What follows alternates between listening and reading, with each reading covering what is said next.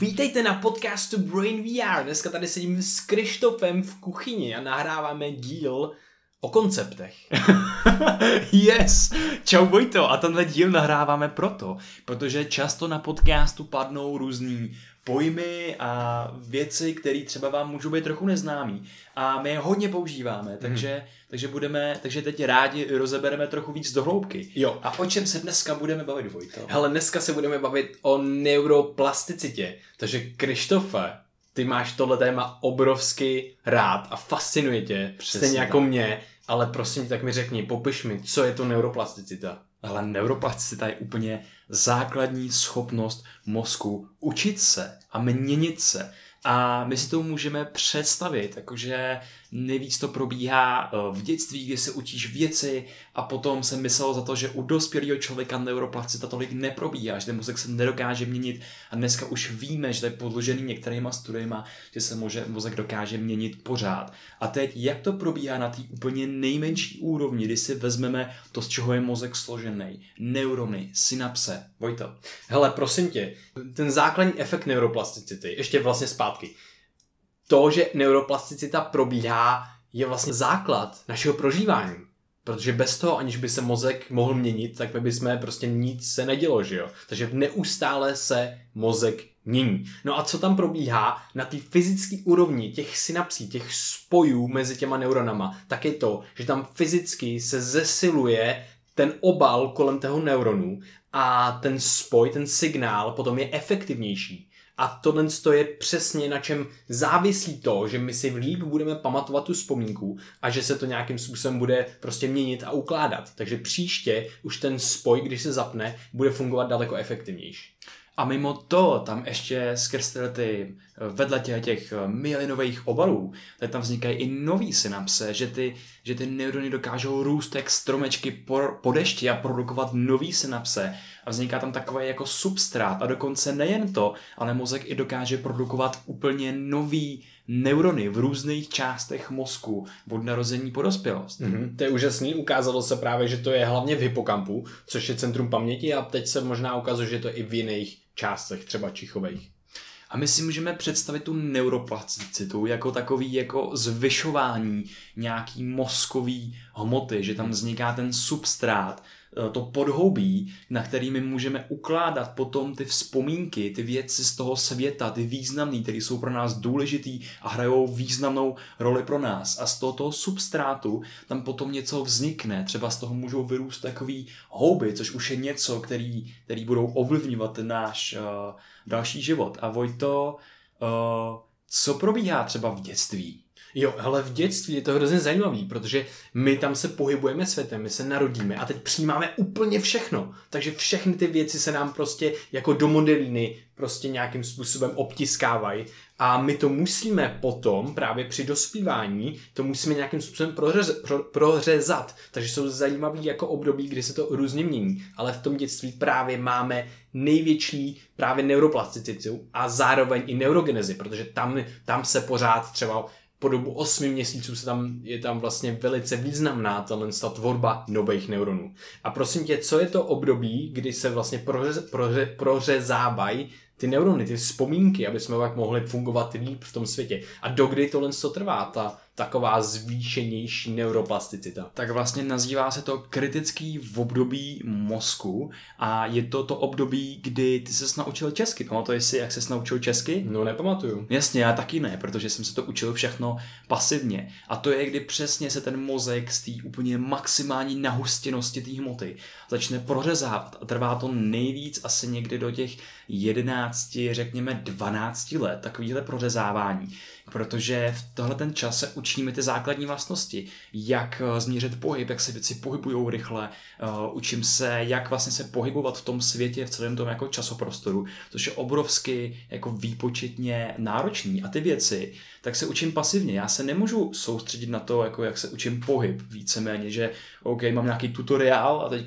dejte nohu před nohu, dejte nohu před nohu a takhle. Tohle nedělám, já se to učím automaticky, prostě vzestupama a pádama, jako to dítě a dělám to všechno úplně přirozeně.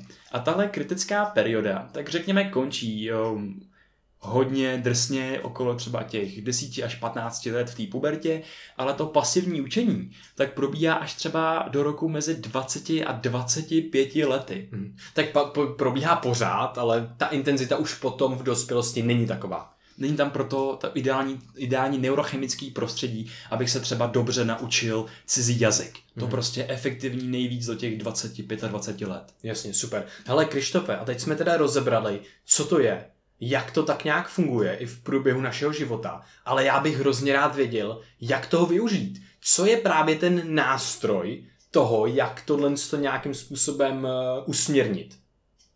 To je třeba naše pozornost. To je naše pozornost a ta je obzvlášť důležitá v tom věku po 20 a 25 letech, kdy ty naše podmínky učit se jsou mm, v porovnání s tím dětstvím jako zhoršený. A ta pozornost uh, tak nám umožňuje se soustředit na věci a dát jim jak nějakou hodnotu, tak i nějakou třeba jakoby časovou urgenci. A tím to umožňuje tím, tomu mému substrátu, aby se to tam obtisknul daleko líp do té hlavy. Hmm. Hele, a třeba jaký neurotransmitery v tom hrajou roli? tak úplně nejvíc, tak uh, máme tady nějaký základní, jako je adrenalin, jako je acetylcholin, jako je dopamin. A tyhle ty tři, tak jsou úplně fundamentální, protože adrenalin tě nabudí na to, že prostě máš spoustu energie, nevíš pro co, prostě je pro cokoliv, můžeš zdrhat, ale můžeš se i učit. Takže adrenalin tě aktivuje acetylcholin, tak ten zaměřuje právě tvoji pozornost na nějaký, na nějaký předmět. Že třeba tohle je důležitý, to je to, co se chci učit, z čeho vznikne ta následující vzpomínka.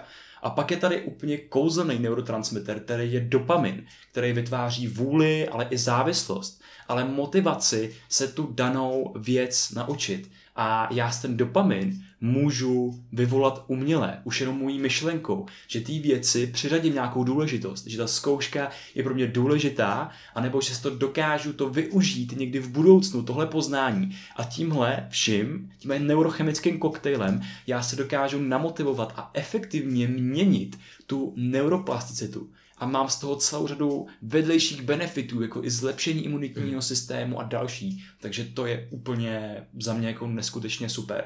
Mm. Pracovat s tou cílenou pozorností. Jo, tohle myslím, že je obrovsky důležitý. A aby si posluchači mohli představit, jak přesně dopamin funguje, tak si představte, že čtete noviny a teďka čtete nějaký náhodný článek Jo, něco se někde stalo, přečtěte to, hm, moc si to nepamatujete, není to tak zajímavý, tak jdete dál a čtete další věci. No ale najednou si představte, že v tom článku se zmíní osoba, kterou znáte, která je vám třeba i blízká, nebo je to váš kamarád ze základky, ze střední, a najednou vy spozorníte úplně, oh my god, toho znám, to je mega hustý. A teď vy si tohle to zapamatujete a budete to třeba vyprávět doma. Ty jo, někdo prostě byl v článku v novinách, kamarád dělal tohle, vyhrál, nevím, něco, nebo vykrat banku, něco takového. A najednou tohle je přesně to, kdy ten dopamin se vy vyvolá, protože ten se právě vyvolává i v, v, v případech, kdy se to týká vás. A tohle se právě týkalo vás. Takže je obrovsky užitečný, když najednou se něco učíte a bude se vás to jakoby týkat. Nebude to jenom nějaká látka ve škole, kterou já už nebudu využívat nebo v životě,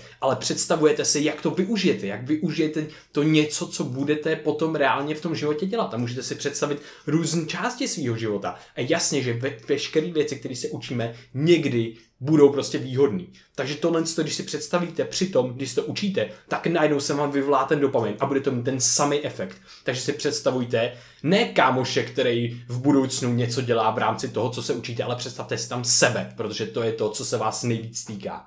Přesně. To, ty základní vlastnosti jsou, že tomu musíme přidat nějakou hodnotu, nejlépe i tu urgenci a ten důvod, proč se to vlastně učíme a tím tím si aktivujeme všechny ty naše neurotransmitery. No a Vojto, my máme tu neuroplasticitu pořád spojenou s něčím jako dobrým pro ten náš mozek, že a je to, je to základní kámen jako ten substrát toho učení. Ale mohl by si říct něco o temné straně neuroplasticity? Jo, určitě. Hele, eh, to je hodně zajímavá věc, protože právě jsme po XX dílech mluvili vždycky o neuroplasticitě jako o něčem pozitivním. Jasně, ono nám to umožní se učit. No ale co se stane, když člověk je třeba v nějaký neúplně výhodné pozici, když třeba prostě prožívá nějaký náročný období, anebo se stane účastníkem autonehody, no tak ona se ta neuroplasticita automaticky zvýší třeba při té autonehodě. Takže my máme ten čas, kdy se to stalo, tak máme najednou rozplizlej a je to jako kdyby se to stalo prostě eh, za daleko další dobu a my víme přesně, co se tam dělo. To je proto, protože se nám vyvolal obrovský ten adrenalin, noradrenalin, ten dopamin, acetylcholen a podobně. Takže my si toho pamatujeme obrovské množství, jenomže když si pamatujeme tady ty nějaký nevýhodné věci, nebo ty věci, když třeba máme úzkosti nebo deprese, tak se nám může vyvinout třeba posttraumatická stresová porucha, PTSD.